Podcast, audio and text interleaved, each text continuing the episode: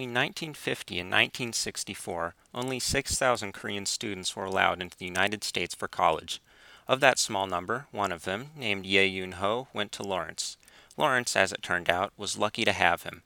Throughout his storied life, Ye was an artist, minister, philanthropist, and anti war activist, often all at the same time. My name is Ressa Kruba, and I'll be telling the story of Ye Yun Ho. Before we begin, I'd like to thank Gretchen Revy, Aaron Dix, Andrew McSorley, Arno Damaro, David Burke, the Lawrence University Archives, and the Lawrence University Library. Now, let's get started. Ye Yun Ho was born in Korea in 1919, and despite his parents' desires for him to be a teacher, he showed an early affinity for drawing and painting. Ye also became a Presbyterian at the age of 16, and his deep faith would influence much of his adult life. For the first 25 years of Ye's life, Korea was under Imperial Japanese occupation. During the Second World War, Ye was jailed for two and a half years for membership in an anti Japanese society. When the war ended and Ye was released, Korea was in ruins. The Japanese government had fled with no replacement, food was scarce, and societal conflict was brewing. Ye continued his work as an artist, but one event changed his life forever. While walking through Seoul, the capital of Korea, Ye noticed a group of starving orphans in an alleyway. Perhaps a regular person would have given them a bit of money or some food, but Ye wanted to do more. Always in tune with his faith, Ye decided to build a dump heap church to house, feed, and teach the orphans his religion. As Ye got to work on his church, Korea began to enter the world stage as a battleground between two warring ideologies. Split into the communist north and the capitalist south by the 38th parallel, a war was brewing in Korea.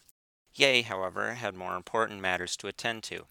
By 1948, the church was almost complete. For funding, Ye would dig for scrap metal and paint portraits for American soldiers stationed in bases nearby.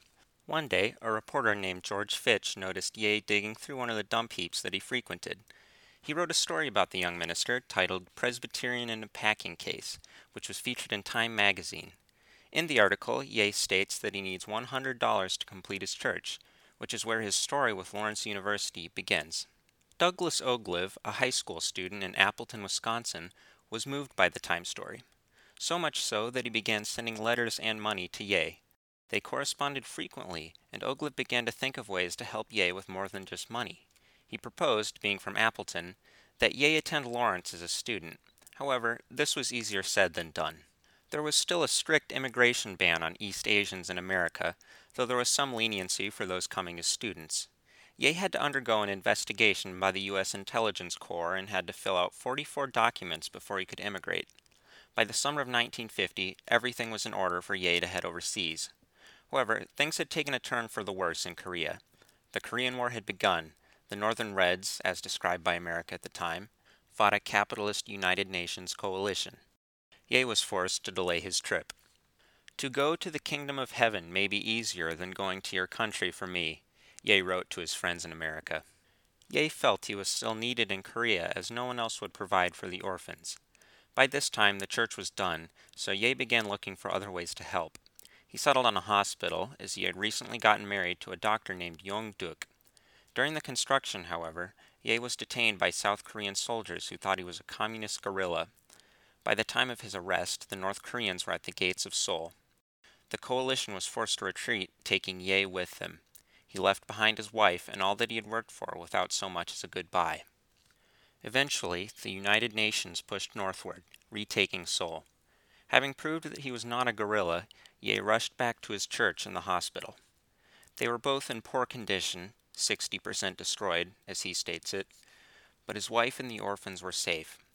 Yong Duk had courageously kept working through the bombardments and bombing runs, bringing medicine and supplies to the hospital regularly. Ye's work laid in ruins, and his dream of living in America was postponed once again. Throughout these years of struggle, Ye painted for his friends in America. I intended to make them be my presents to my American friends who had helped me come to the United States, Ye said of his work. He was not one to forget those who had helped him. With Seoul safe, Ye and Yong Duk went above and beyond in their efforts to rebuild, adding a school to what was now a small complex of buildings.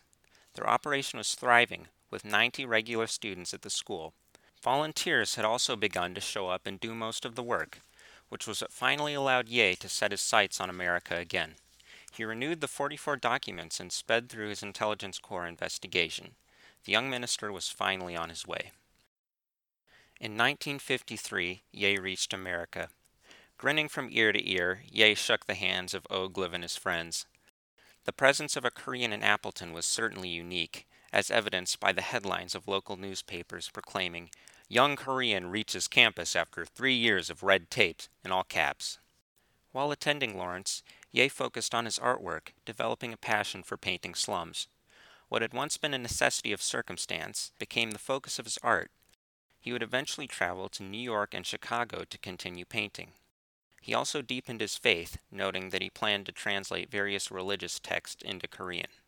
Ye felt right at home in America, though he disliked their practice of displaying risque magazines in storefronts and thought Americans should pray a bit more. Despite Ye's good deeds, he has received little recognition for his efforts. Information on his life after Lawrence is scarce. However, it is doubtful that Ye was ever searching for fame, and those who knew him, whether it be the orphans, those he preached to, or those who donated to his little church, will ever forget him. On a final note, I'd like to thank you, the listener. All sources used are displayed on my poster, as is one of Ye's paintings, so you can get an idea of his work.